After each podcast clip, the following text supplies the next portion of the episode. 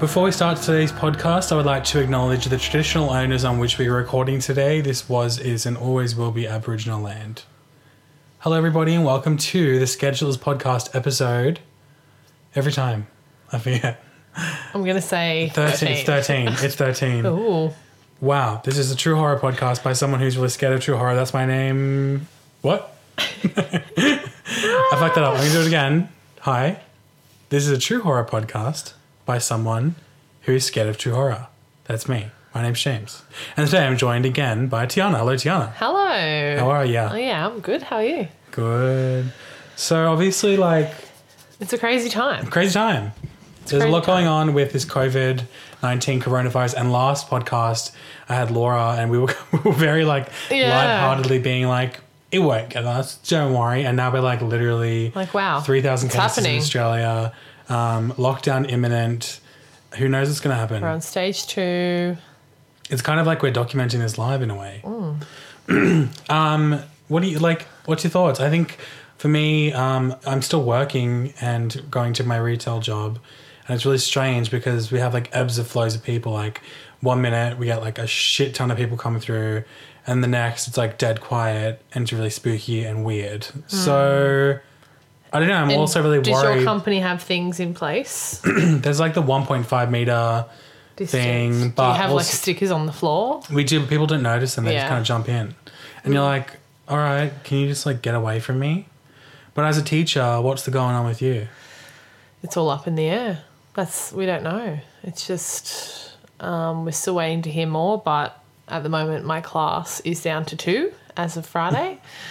So they're not making you teach 2 people in a classroom, are they? No, so we've just been putting them, we've been combining some classes but making them keep their distance, which is so sad for them because like school's all about, not all about, but a big thing about school is they're social, you know, and it's you can see the effect that it's having on them. Like we're trying to do it without scaring them, but obviously it's so different. Like our school is so quiet.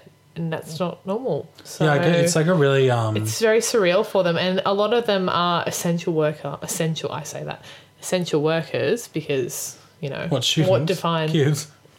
Their parents. Oh, what defines... Like, you know, at the moment, I don't know, there's lots of, you know... Well, apparently I'm essential. Yeah, that's what I mean, exactly. So but anyway, so all their parents are obviously working, so they have to be at school and it's just a strange time. And, like... We have a teacher there who is, I think she's about 67, and she's like, in my career, I've never seen anything like this. Like, it's just very uncertain at the moment. I feel like we are just ridiculously putting people's well-being and health at risk. That's right. Every day. And like, that's right. Literally every country is a warning to this testament, but we're still... opening our beaches. Well, apparently there might be something on Sunday, so yeah, we'll see what happens. I don't know. I know my particular company will not close until they get their very last dying breath and every dollar they can out of everybody. So we will see. But your company is thriving because everybody needs games. And they don't need anything. They want. That's right. There's a big difference. No, that's right.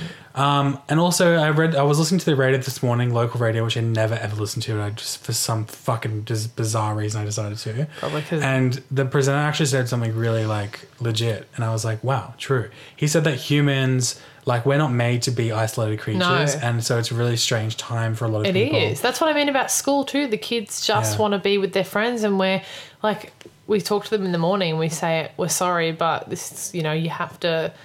We try and seat them one to a desk, and the desks are a little bit further apart too, which is not how we teach. Well, how I teach in a primary school anyway. So it's a strange time, but I guess we just have to look after the mental health of the other thing is the biggest thing is the uncertainty of it all. We have no idea what's going to happen, where it's going to go, but obviously, like, is it going to be over soon and back to normal, or like my best friend's pregnant, and I said to her this morning, like, am I not going to be able to see you full term? Like, am I not going to be able to see her be pregnant? That's just a weird thing because, you know, we used to see each other every single day, and now I'm not seeing her. She's pregnant. You might just see her with a baby. That's what I mean. It's so weird. It's just a weird time, but But it's also like a really exciting time in a way in terms of people innovating. Oh, that's right. And creating. I saw this. Did you see that post? There was this post that said, I can't wait for in a year's time when there's all these babies that are born because everyone was cooped up together and couples have time for each other and... I can't wait for creativity, like all the small COVID businesses. Babies. Yeah, that's what they said. And all the small businesses to be thriving because everyone has time to be creative. But obviously that's not all true because, you know, couples will be very stressed about their jobs and stuff. But that was like, oh, that's kind of a nice... Well, that's a nice positive way, yeah. But also unrealistic. I've seen something. It is a little bit. But in terms of, like, people who are artists and, like, entertainers, I've seen them really, like, make...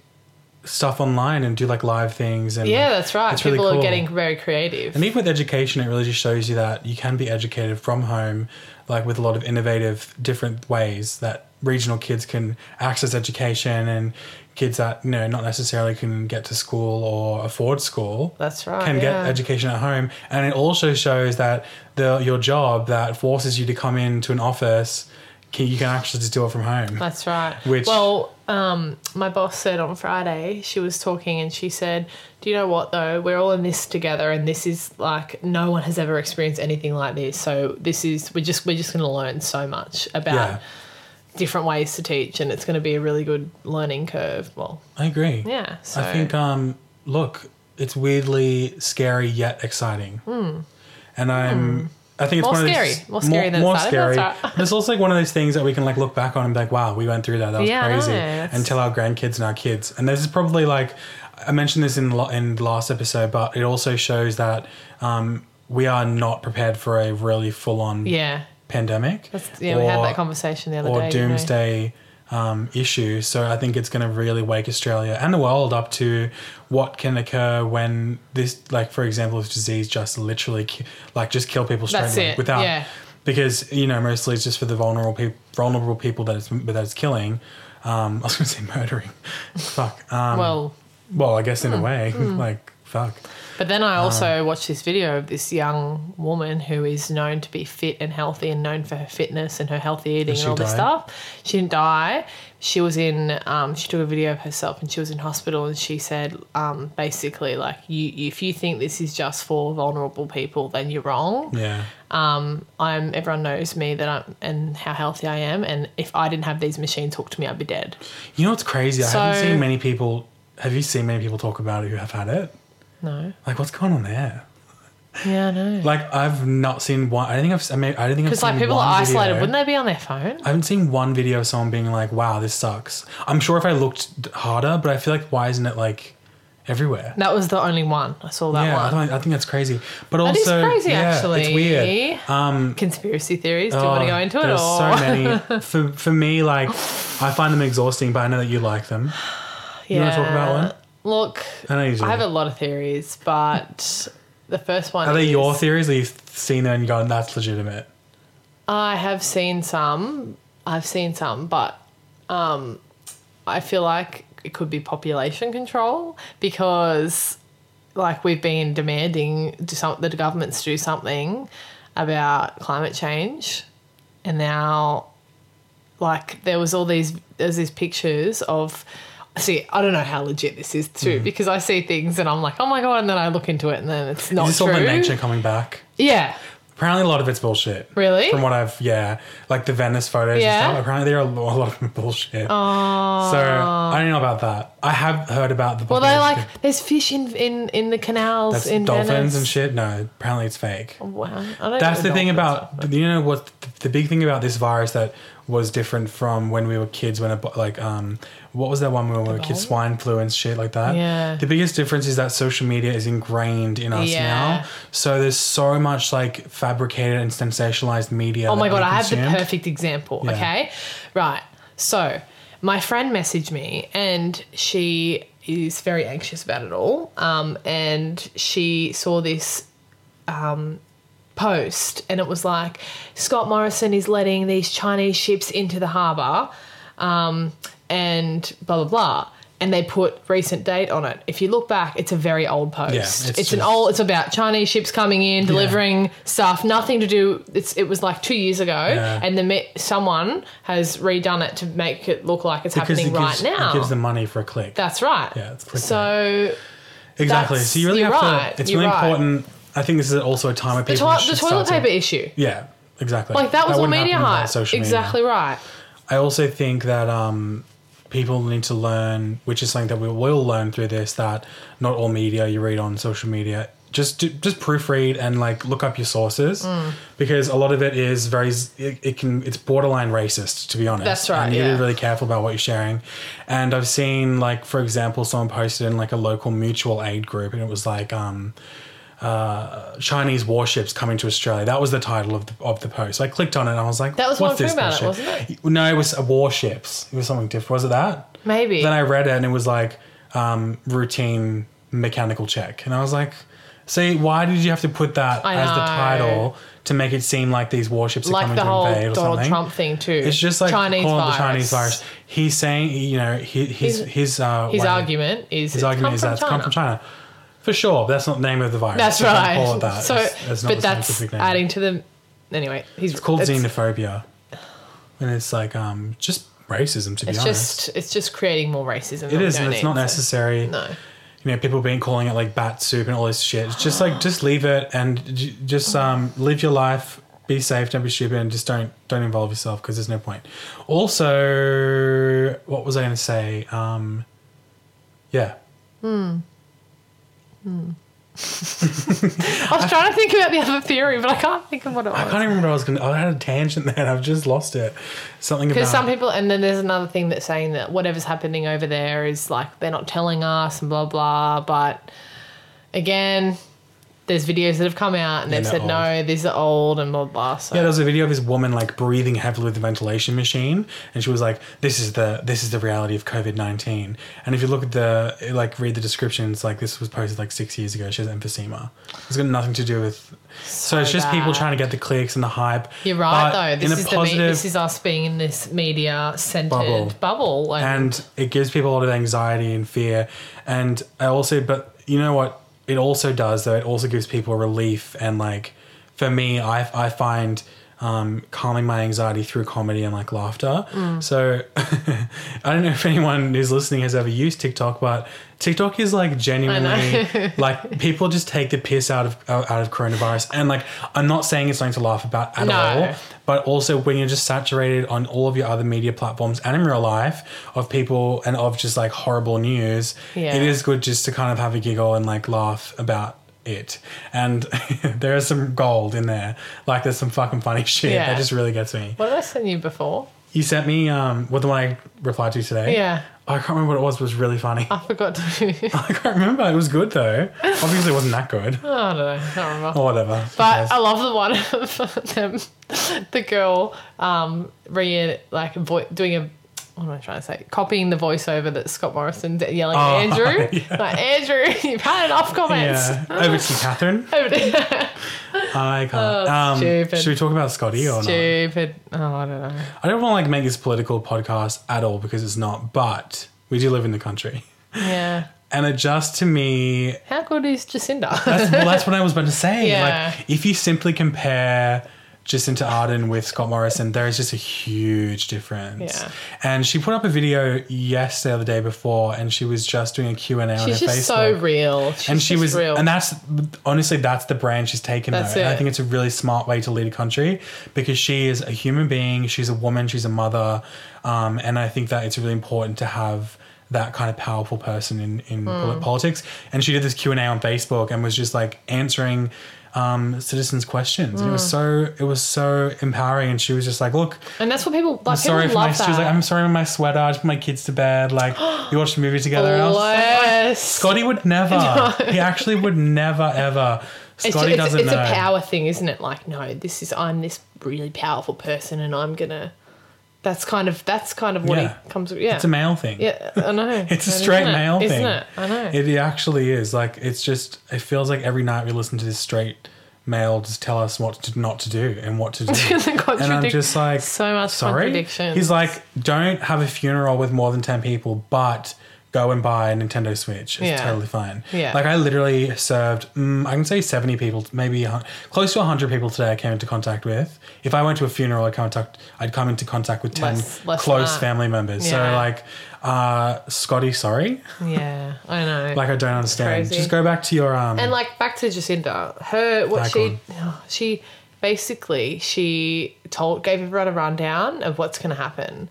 And, you know, in 2 days this is where we'll be, in 4 days this is where we'll be, you know, to give people time to prepare. I get that it's going to cause people to freak out, but they do keep the grocery stores open. But even the way that she, like, because Scott Morrison hasn't done this, she just, the simplicity of ending her press conference with, we are strong, we're in this together.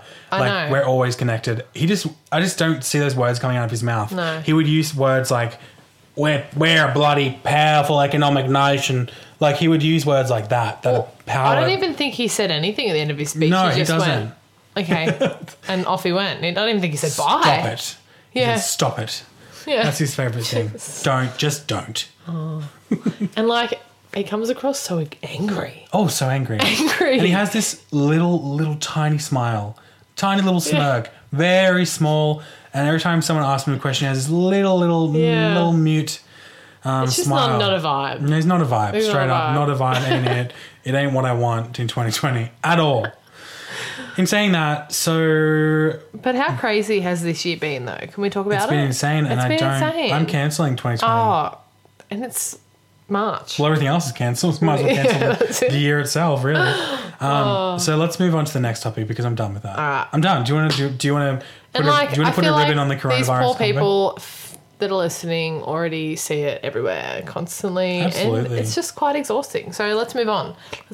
Before we move on, though, I think it's, you know, obviously if your family is affected, I'm really sorry. If you've lost work, I'm really sorry. If you are going through it, it's awful. I'm really sorry, but just know that we're all in this together and I love you and we're going to get through this, okay? Good. Because Scott Morrison's not going to tell you that. I will. That's right. We will be strong. What did she say? Well, I can't remember. We are one, really cute, we are strong. We are many and none for all. Land on earth we come. We share our dream and live with one voice. Is that right? Oh, yeah. That's enough. Yeah. So let's put the ribbon on that. Ribbon on. We are putting that aside. Ciao for now. Ciao for now. Corona now, snow, cow. All right. So I'm Tiana. I'm launching a new segment in the podcast. Can't wait. And I'm calling it the Scared Shitless Horror Movie of the Week. And so what I'm going to do is I'm going to recommend a horror film every single week. Yeah, I know I won't watch it, but that's all right. Well, not necessarily you, but maybe people listening. That's right. But I want to ask you a question because nobody else is here to answer this question. Sure. When I recommend the film, do I A, tell the film story from end start to finish and go like through the plot, or B, just give a general overview and not spoil it? General. Because I've been conflicted. Some people are saying, spoil it, I'm never going to watch it. And some people are saying, don't spoil it, how dare you. Maybe you should do a poll. I think this week I won't spoil it, and then next week I'll do a poll, and if people want me to spoil it, I will. And if you're listening and you would like to have an input, then let James know so that he knows what to do. That's true. Because I'd like to know about it because I'm not going to watch it. You're not. And I love to hear about it. But well, I'm just going to... Fuck it. Yeah. I'm going to spoil it. All right, do it. If you haven't seen it, your fucking problem. All right. And then maybe it'll make you want to watch it if it sounds good. I don't know, whatever. So this I reckon still do a poll to see if people want to do that. I agree. Yeah, do that. Okay. Well, this week's horror movie of the week, recommended by the Scared Shitless podcast, is The Babadook. Mm.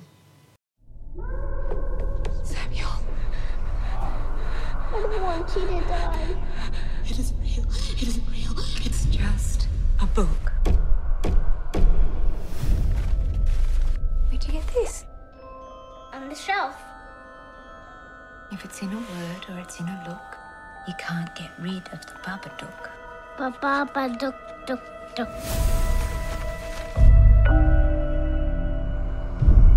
It wants to scare you first. Then you'll see it.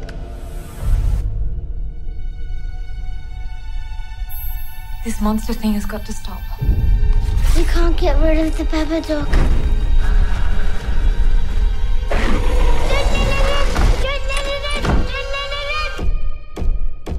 Baba. So The Babadook is an Australian film directed and written by Jennifer Kent, which was her first ever directed feature film. Huge. It was based on a 2005 short film called Monster, also written and directed by Jennifer. Amelia lives with her son Samuel, who's still afraid of monsters under the bed or in the closet. She proves to him repeatedly there's nothing to be afraid of, but he keeps on making a big deal out of his fear. This adds to her own stress from the loss of her husband, who had died on the way to the hospital when Amelia was in labour because they got in a car accident. One day, Amelia tells Sam he can choose a book to read as a bedtime story, and he chooses a book called Mr. Babadook, which scared Sam so much he ended up crying and screaming into Amelia's lap as she read a different book to try and calm him down. Amelia later looks at the pages and it says the Babadook will come to a kid in disguise, demanding to let him in, then ask the same to the kid's mother, and then it'll get rid of its disguise and haunt them. But the last pages are empty. Amelia then hides the book from Sam, but as the days go on, Sam gets more terrified about the Babadook, so Amelia tears the Babadook's images from the book and tosses them all in the garbage. Afterwards, Samuel starts to blame the Babadook for his mischiefs. Amelia feels he's only making it up until she starts to feel weird things. One day the front door is knocked on and there's nobody there. When Amelia opens it, the knocking continues, and when Amelia opens the door, she finds the book with the torn pages glued back in. Also, the empty pages are filled with images of the Babadook shadowing the mother and killing her son. Amelia then burns the book, but she gets more paranoid and stressed, and weirder things start to happen at that point, that it makes Amelia terrified to go to sleep. She then stays up for 2 nights in a row, but as Samuel starts to ask for her motherly care, Amelia has episodes of sudden anger outbursts, with her voice changing at times. The second night, she catches Samuel calling their old Parkinsonian neighbour Mrs. Roach. What the fuck is Parkinsonian? Like someone with Parkinson's? Oh no. That's fucked up. Amelia dismisses Samuel, but continues her rage by killing their dog and then chasing after Samuel. She catches up to him, but he knocks her out by throwing something hard at her. Amelia wakes up, tied up by Sam, refusing to leave. Her episodes make her choke Sam as he gets near to hug her, but her inner self wins as Sam strokes her cheek. Amelia then vomits something black and Sam says that she's free, so pretty much she's like possessed. Mm. And then she vomits up his black and he's not possessed anymore.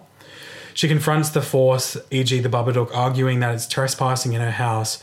The Babadook manifests itself as a shadow but runs away to the basement. When Amelia doesn't run from it and notices that she's not scared, the Babadook has retreated.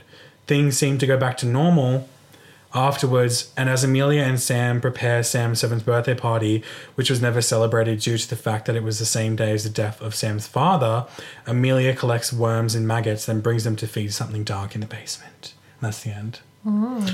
So pretty much it's a beautiful film about grief and about dealing with the death of a loved one. And what I took from it was that there was actually no Babadook, and it was all a manifestation of like the sadness and like darkness of losing someone that you love.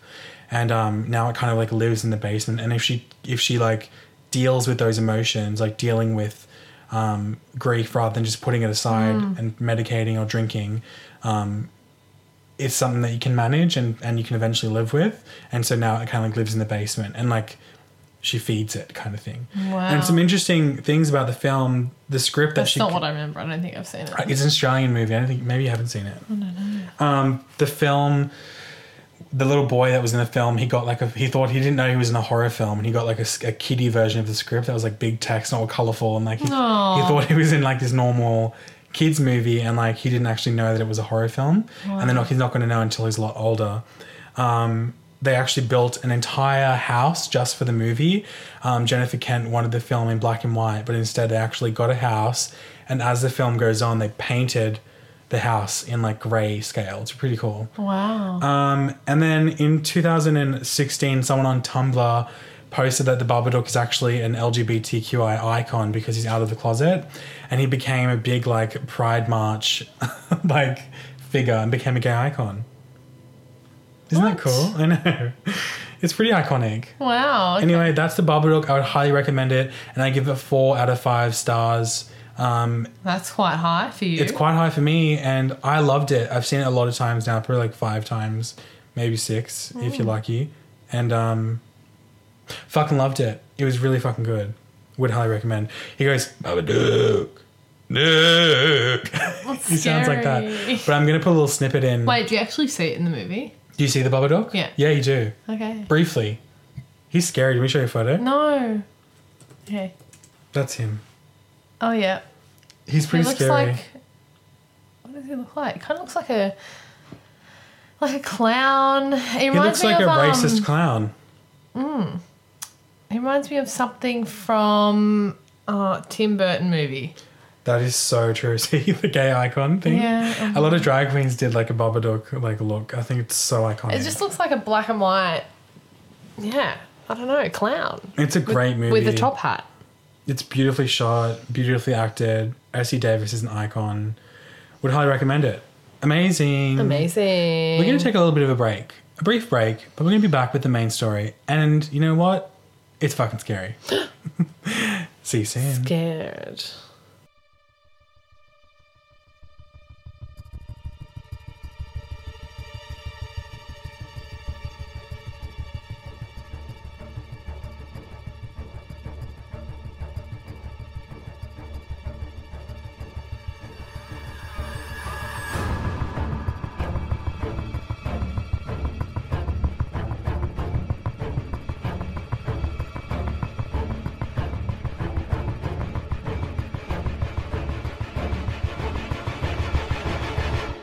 Welcome back to the Scared Shitless Podcast. I'm with Tiana. Hello, Tiana. Hello, hello, hello. So we just talked about the Babadook, which is an incredible movie. We talked about the coronavirus, talked about you, we talked about me, but let's talk about something else. Let's do it.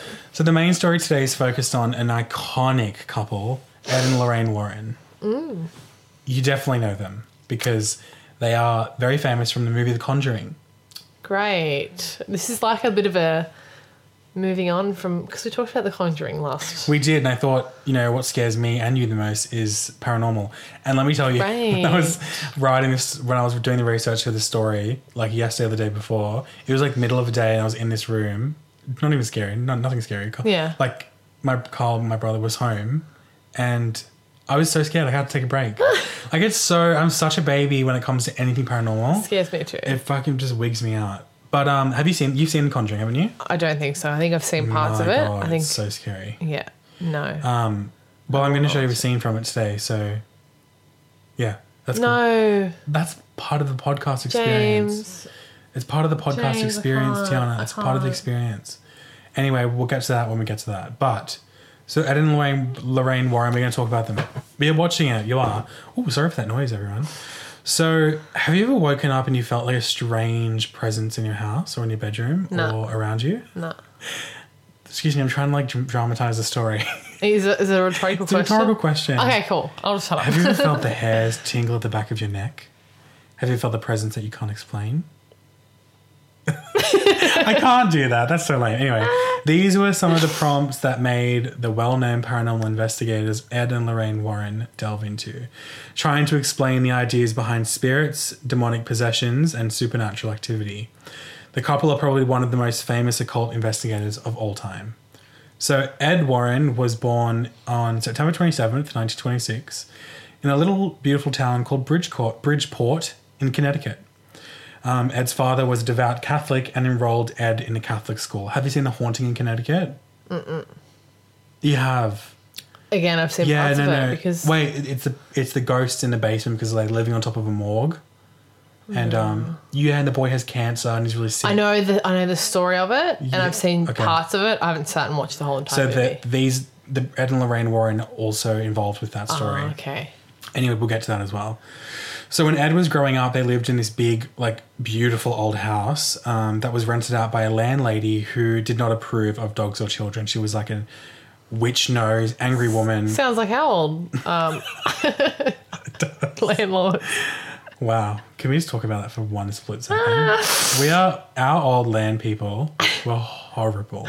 They would literally, the few days we moved in, so I don't know if you know tenancy agreements, but the landlords are not supposed to come on. I'm pretty sure everybody would know that. That's so just like a rule of thumb. Here we are, right? in our lounge, in our dining room, we look outside into our backyard and guess who's sitting outside on our furniture in our backyard, the goddamn landlords watching the tradies work. It was just too much. And they constantly were like driving past our house and spying on us. And I just like, well, don't can we talk about the Sunday morning where it was the first Sunday morning we'd moved in. I was really excited to just like be in a new house and just like chill.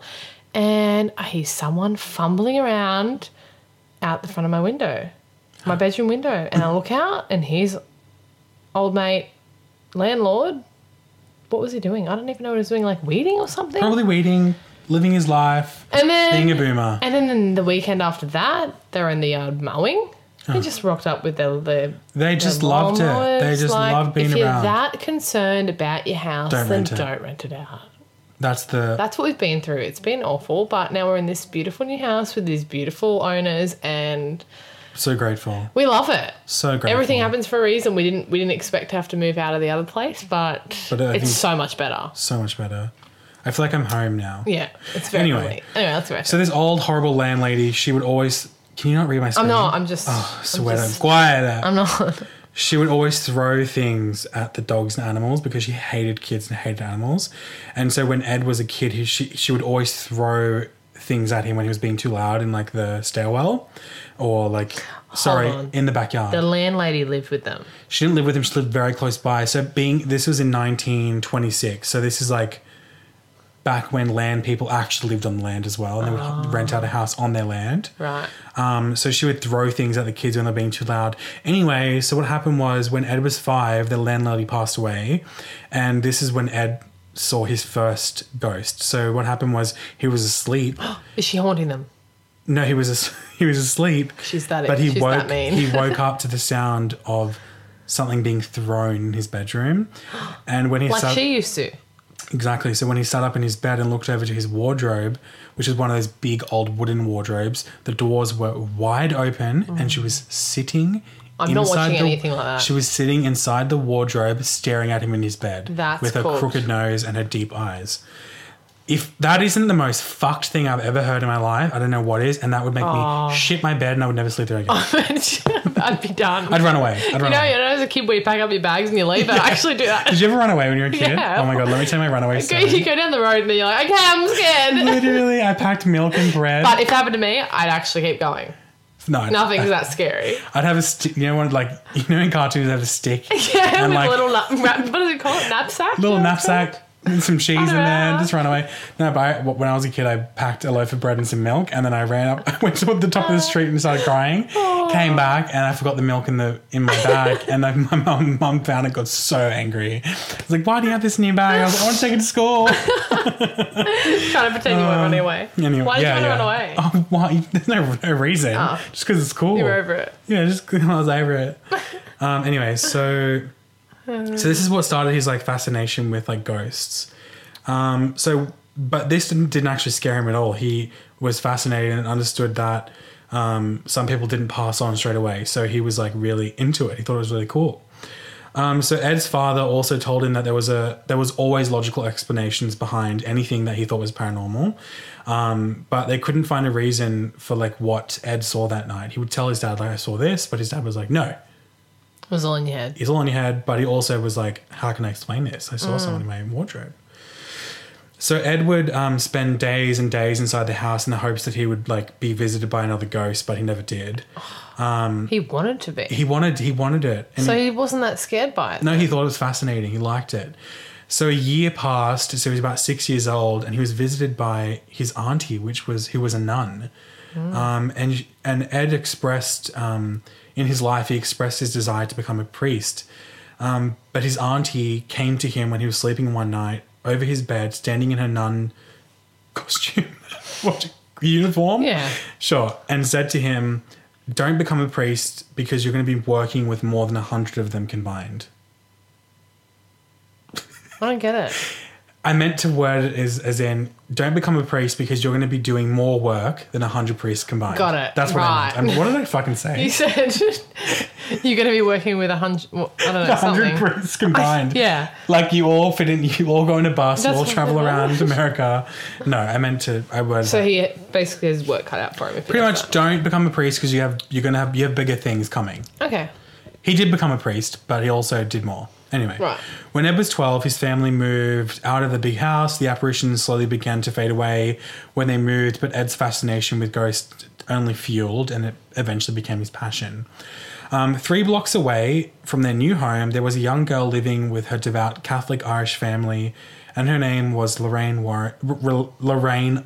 Rita Morin. Mm-hmm. She was born January 31st, 1927, making her 1 year older than Ed. Ooh, cradle snatching little bitch. Lorraine's family were quite well off, and they were Irish Catholic, very, very devout Catholics as well, and she attended a very affluent Catholic girls' school in a nearby town called Milford.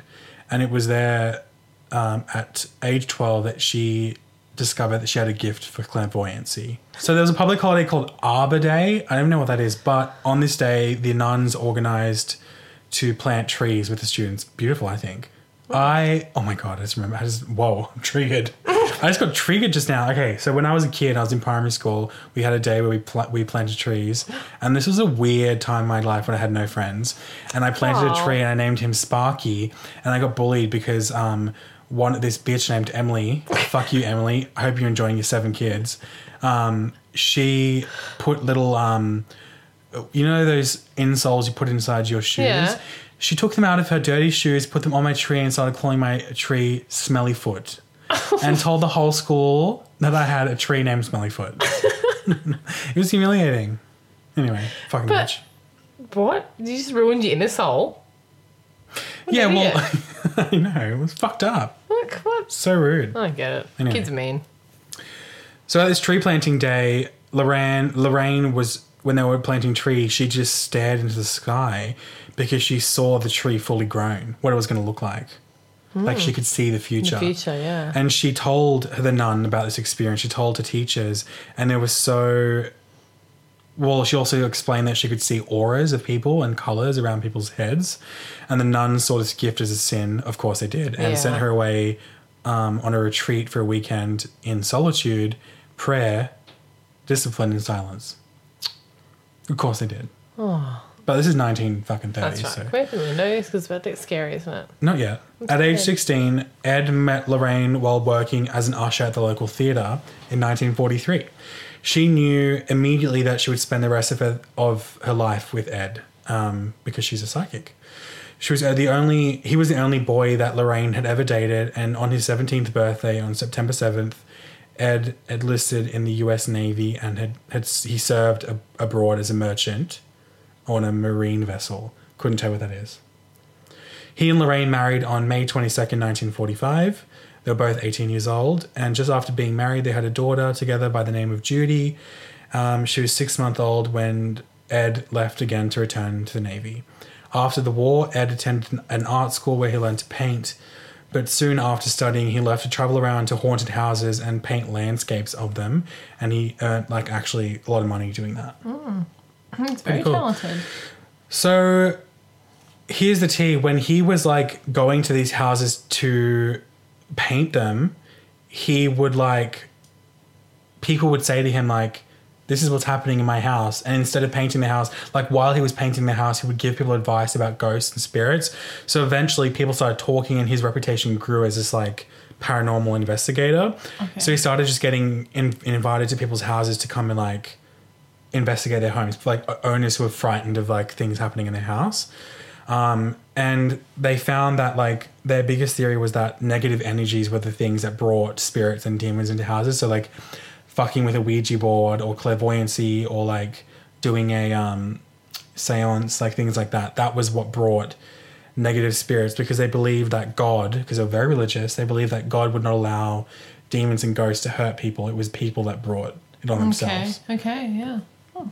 So God bless. Hmm. I'm not religious, but thank you, God. Mm. In 1969, an exhibit of Ed's art attracted the attention of the media and a literary agent, which significantly boosted his public profile, and he just blew up from there. The Warrens amassed an enormous archive of interviews and reports from the families that had contacted them for help, from photographs to video recordings, audio recordings, news clippings, and they even opened up a museum in their house, in their basement, of spirit-infested clothing, dolls, and other objects, as well as a huge amount of thank you letters. That freaks me out. Some call this museum the most dangerous in the world. What about that doll that I showed that? Yeah, so some objects you can find in the museum is a real-life Annabelle doll, wow, which is a Raggedy Ann doll, and locked behind a glass cabinet protected by religious icons, and it says a sign on the glass cabinet, positively do not open. Wow. Because they're like, this thing will kill you. So when the couple were invited to a site, this is what they would do. The Warrens would try and get there as soon as possible. So as soon as they got a phone call or a letter, they would like ship off straight away, be like, we're coming straight away, because they knew that like they had to go immediately. Once they were in the house or wherever it was, they would split up. Ed would conduct careful and thorough interviews with the people involved, and Lorraine would walk around the house and see if she could discern any spirit activity and like feel the energies of the house. Lorraine usually detected spirit presence almost immediately and knew whether the spirits were human, ghosts, or if they were demonic or otherwise. So in The Conjuring, there's a scene where Lorraine walks into the house and she looks. So human spirit cannot be demonic. I think demons aren't humans, no. Oh. They're like something else. They're like their own type of... So how... okay. I didn't know that. I thought that it could... That was like... someone who is evil, but it's, I think that can be, it's just like a whole nother world, isn't it? Whole nother. Apparently, yeah. Well, in The Conjuring, she like walks into the house and there's like three young girls, and she looks over their shoulders straight away before she looks at them, because as soon as she walks in, she can see the spirits right behind them. Apparently, they're standing literally. She said in interviews, she walked into this one house, which we'll talk. This is actually true story. This is true stories. True. Well, is it true? The movie of The Conjuring. The Conjuring is based on a true story, absolutely. Yeah. They worked very closely with the real... But are you just retelling the story? Are you retelling The Conjuring? I'm retelling the story of the Warrens, the real people, okay. But I will give you more detail about... So The Conjuring is based on one family, the Perron family, and that is one family that the Warrens visited. But we'll get into that. Can we open the window? No. It's starting to get quite dark in here. What time is it? So... Almost 7 o'clock. Here's the thing. They, like I mentioned before, Ed referred to, remember how I said before that it's humans' fault if people bring in demons and shit? Yeah. Ed called this the law of invitation or the law of attraction, and he broke it down as like giving permission for evil things to come in. You know how you've always heard of like Ouija was bringing in evil things? Mm-hmm. The Warrens came up with that idea. That was their discovery. Okay. He also broke the invitation into three stages, which are infestation, oppression, and then possession. In severe circumstances, the final outcome can be death. Wow. Scary. The Warrens use a huge array of techniques in order to cast away the negativity in people's homes or in buildings. They would use the power of blessing and prayer to support the afflicted. They did not perform exorcisms because they're not allowed, but they would assist on them where they saw it was like appropriate and needed on certain people. The couple always stressed that nobody should ever perform an exorcism alone or if they're not trained in doing so, because it can lead in death. As we know from the last podcast with Annalise Michelle, who was tragically, literally murdered by priests. So congratulations to the priests for doing that. Mm-hmm. The Warrens estimated they have investigated more than 8,000 cases in 50 years of work. That's fucking crazy. Wow. So we're going to talk about the most famous cases. So the most famous and controversial case they ever worked on was the Amityville house in New York. You know the Amityville horror? Mm-hmm. Yeah. So this family called the Lutz family, they moved into this house, this huge, beautiful Amityville mansion, which is in Amityville. I can't even pronounce the fucking name. Amityville. And so in this house, a year before this Lutz family moved in, there was a mass murder. Ronald DeFeo Jr. brutally murdered his 6 family members by shooting them all in their beds in the face, including his sister, siblings, mum and dad. So for 28 days, the Lutz family and their 3 children lived in that very house. The family reported voices, swarms of flies, family members levitating and crying ghosts walking along the hallways. The Warrens invited a TV crew to the house with them to document and record the evidence. They even snapped photos, one of which shows a boy with glowing eyes. Lorraine has since stated that she would never set foot in that house ever again. Wow. Can I show that photo? No, James. It's a cool photo. Say it again. What is it? It's a little boy with glowing eyes. Oh, God, it gives me the chills. Oh, that's geez. A ghost. That's so scary. That looks legit. Is so scary. That looks like a like a picture of a real child. It does, and they didn't have a son, the Lutz family. Yeah, wow. The theory is that this boy in the photo is one of the little boys that got murdered by his brother. Hold on, but wasn't this family murdered? 7 of them? No. So the Lutz family were a new family that moved into this house a year before they moved in. There was a mass murder. Right. So why the fuck would you move in, for one? Yeah, so obviously that was ooh, it gives me the creeps. Yeah, it's creepy. Probably cheap, to be honest, but here's the thing, they moved out straight away, and they were really, it's actually really sad because the family got really tormented by these ghosts, and they couldn't afford anything else. They had to move into this really small apartment, and it's actually really sad. So anyway, so The Conjuring, that was the Perron family. That's in the film. So the Perron family in 1970, Roger and Carolyn Perron moved in with their 5 daughters into a 200-acre home in Harrisville, Rhode Island. Soon after moving into the house, the Perron daughters started to see spirits moving through the house, as well as items going missing. It started with things like a broom going missing or something scraping against the kettle in the kitchen. It's the mum, Carolyn, she would be in lounge room, and it's connected to the kitchen with with a walkway, and she would hear the kettle being scraped by something in metal, and then she would go in, there's nothing going on. She's what the fuck?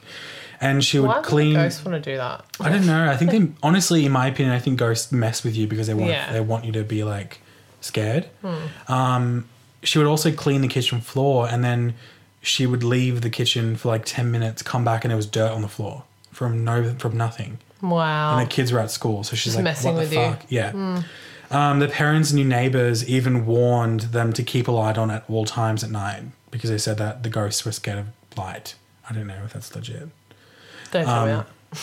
Over time, the hauntings got worse and worse.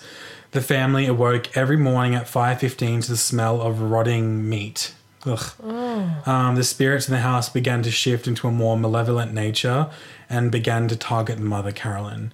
As the hauntings began to become worse and worse, Carolyn began to research the past inhabitants of the home, and a woman named Bathsheba Thayer lived there with her 4 children, 3 of whom died mysteriously before the age of 7.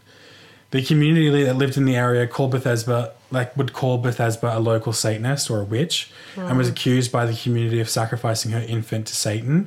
There's one photo of Bathsheba that you can find from the 1800s, and it's a whole family, and she's with the family, and she's probably the oldest of all these people, and she's the only one wearing a surgical mask.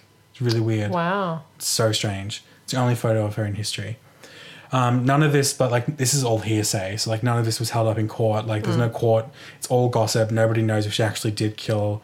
But it is very suspicious. And that's what's in The Conjuring. That whole thing's in The Conjuring. Yeah, right. And in The Conjuring, Bathsheba possesses Caroline, and it's the whole thing. Okay. Carolyn, sorry. And a friend of Carolyn contacted Ed and Lorraine Warren, who immediately came out to investigate. The warrants made a direct connection between Bathsheba and the parents' haunting. So one morning when Carolyn was waking up from her bed, she felt a sharp pain in her leg and noticed a deep stab wound. And when Ed and Lorraine returned that afternoon and checked on the wound, Lorraine suggested the stab wound was from a knitting needle, something that Bathsheba was very, very well known for doing, knitting. Mm. So who knows? The Perron family actually claimed that the Warrens initially made things worse, lol. The disturbances got worse and worse, but despite all of his issues, the family could not afford to move. They ended up spending a decade tortured in this house, but eventually moved in 1980 and moved to Georgia. Unfortunately, their move did not cease the hauntings. The Perrons claimed that the spirits from their old house attached to the family followed them. Oh my gosh. And it's crazy because the owners of the house that The Conjuring was based on are so angry because the director said where the house was, the real house, and these owners we get all these people on our lawn all the time taking photos, and they're really angry. And there's this whole hour-long video of this woman just ranting on YouTube about like all these fans coming to see their house. It's fucking funny. Oh my God. It'd be worth a lot though. It would be worth a lot, absolutely. So The Conjuring 2 is based on the Enfield haunting. So I wonder if, what about the lady that owns it? Has she said anything about it? She said that she's heard some creepy stuff, but she's not. No, she hasn't. Oh. The thing is, apparently the ghosts followed them to the new house. So who knows? Right. And there's not much information on them now. There's not really any like follow up. So who knows? How weird though, just this innocent family that this. It's really sad. To. Yeah, it's very sad. But this one's even more baffling. I find this one bizarre. So the Enfield haunting in 1977, which is The Conjuring 2, based on the story. Mm-hmm. Single parent. This is still the same. The Warrens again. Warrens, yeah. So, single parent of 4 children, Peggy Hodgson, calls police to her rented home in the middle of the night in Enfield, England, claiming that she's witnessed furniture moving and that 2 of her 4 children heard knocking on the walls and a man's voice. Wow. The 2 children, like she called the police. Like I would do that. Yeah. If I heard someone knocking, I'd call the police straight away. Even if I thought it was ghosts, I called the police. Of course you would. Because I'm a baby. Same. I would too. I'd wake you up and say, like, all right. And also, I have this weird thing with, like, manholes. Yeah. They freak me out. Like the attic and shit. Yeah. Yeah. So it's like, I would probably, first thing I'd think is someone's living in my roof. You wouldn't think it was a ghost straight away? I don't know. Depends on the circumstance. But in that particular situation, I would think someone's in the roof. Fair. Knocking on the walls. Dark. And a man's voice. Don't like that. No. So the two children included Margaret, who was 13, Janet. So this is in England, by the way. Did I mention that? Yeah. Janet, who was 11. So these 2 girls are the main, like, A police constable who was called out that night, when he arrived, he saw a chair slide by itself and he could not figure out how it happened. And over the course of 18 months, more than 30 people, including neighbours, researchers, journalists, say that they variously saw heavy furniture moving on its own, objects being thrown across the room, and a journalist even stated that he witnessed the youngest daughter, Janet, levitate from the ground. Oh. And apparently Janet, who is the youngest daughter, soon began to speak in a deep, gruff voice that she said had many different voices inside of her, and one of them was named Bill, who I'm going to show you now. No. You can just listen. Okay, I'm just turning the light on. So much better. I'll just listen from here. No, come sit down. No. That's the point. Don't be scared. I watched this by myself and I was terrified. I'm not watching it. I'll listen.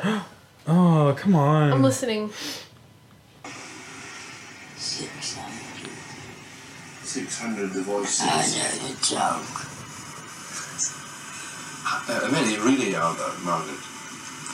I think so far we've had 10 sensible voices, but the rest of the names are absolute rubbish. Sounds like an angry cat.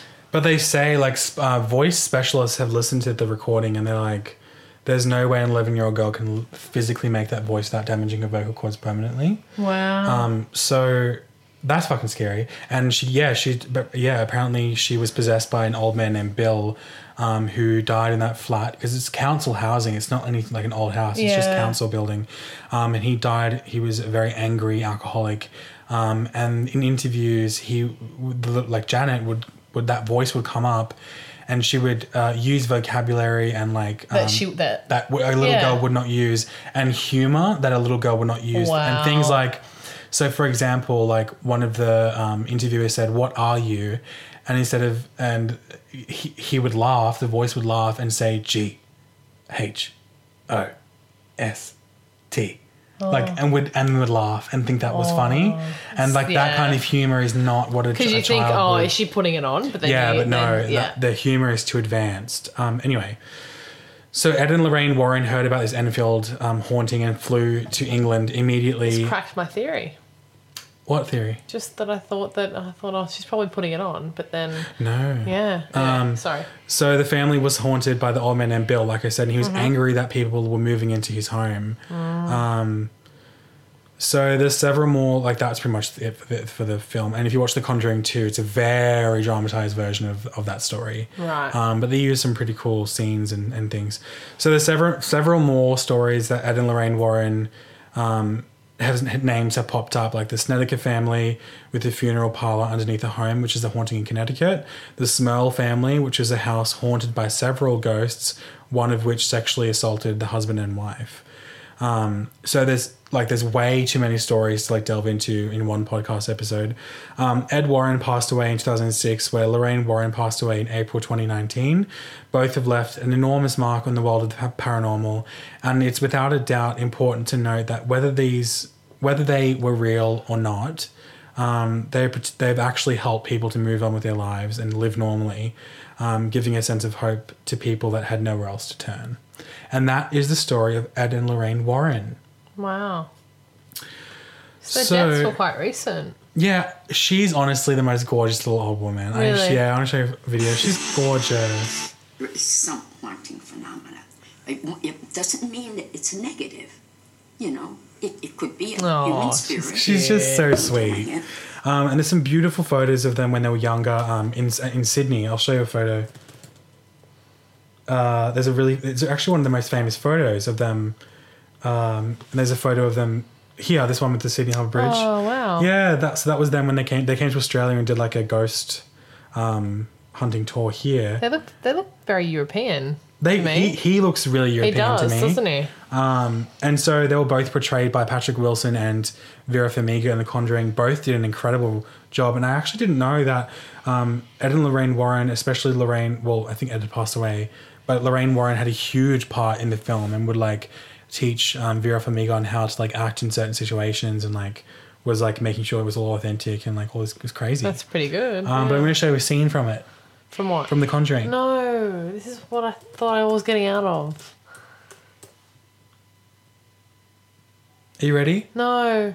Are you ready? No. Come on. Tiana, don't leave me. I'm leaving. Bye. No, I haven't finished yet. Don't leave. I didn't watch it. I'm watching it with you. I'm terrified too. I haven't watched a scene in ages. Please, we have to. It's part of the podcast. Tiana Penfold, sit down right now. Can I sit here and look at me? I'm, okay, fine. She's looking from a distance. I'm in the distance. Fine. Oh, no. I don't like it. I don't like it either. No, I'm watching it. What is that? I'm so scared. She's walking down a hallway. She is. They're playing a clap, clap, hide and seek game. So you. Who's they? Her mum and her daughters are playing a game where she's looking for them and their daughters will clap. Oh. But she heard a clap that is not in the bedroom. She's heard it downstairs. And she's like, my kid's not downstairs. How does she know? They're not in the basement, that's for sure. I'm like, game over. Oh, I don't like this. Game over. Okay, I'm not watching this. I'm scared. Sorry, I can't do it. Didn't you say this is hands down the scariest movie you've ever seen? It's one of the scariest movies I've ever seen. Okay. Yeah, it's fucking scary. So James even just turned it off because he's too scared to watch it. So I'm a baby. Anyway, not into that. Mm-mm. But look, that's it. What did you think of that story? Was that kind of spooky? It was very spooky, but it was very interesting. Yeah, I find it very interesting. Like I mentioned, I don't like watching things. I like hearing about it, but I don't like watching it. Evidently, me either. Mm. But here's the thing: like I mentioned at the end, whether they were real or not, whether they actually saw these ghosts and whether they actually had these special abilities, they really did help people move on. Mm. Whether it is helping someone with grieving, whether it is giving them closure that their house is not haunted, etc., etc. So yeah. I feel they did some work. Hopefully they didn't profit off it too much. I'm sure they did, but who knows. But everybody, that was the podcast for this evening. That's Migosten. Disgusten. Which one of you did a shaft and didn't look? Thanks a lot, Rachel. Thanks a lot. My charger got used to your iPad instead of mine. So here's my absolute exciting news. On Monday, which is in 2 days, I want to say the 26th, that I could definitely be wrong. No, it's the 20th. Wow, it's the 30th. Monday the 30th of March 2020, we will be going live on Facebook to record a live podcast for episode 14. So if you haven't already, please, for the love of fucking God, go to Facebook and go Scared Shitless Podcast, give it a like, And then if you click the events tab, you can see the live event that we're doing. And when I say we, I mean me. I don't have a team behind me or anything. Jesus Christ. And also Instagram, Twitter, all that shit. But please just, please tune in, because it'll be so awkward if I'm fucking recording to nobody. I'm going to kill myself. Don't do that. I will be listening. Oh, thank God. What time? 8 o'clock. Great. Done. 8 till 9. 1 hour live recording, and it's going to be like we're going to do like a little section where like I talk to the comment section, so people will like live chat with me. Nice. And it'll be really nice. So if you are in quarantine or if you are isolated, I would love for you to tune in, and then it will be aired the following week, whenever that is, for episode 14. Thanks again for listening. I hope you enjoyed this podcast, and I will see you again next week for our live episode. Thank you, Tiana. Thank you. Goodbye. Goodbye. Good riddance. Adios. Bye.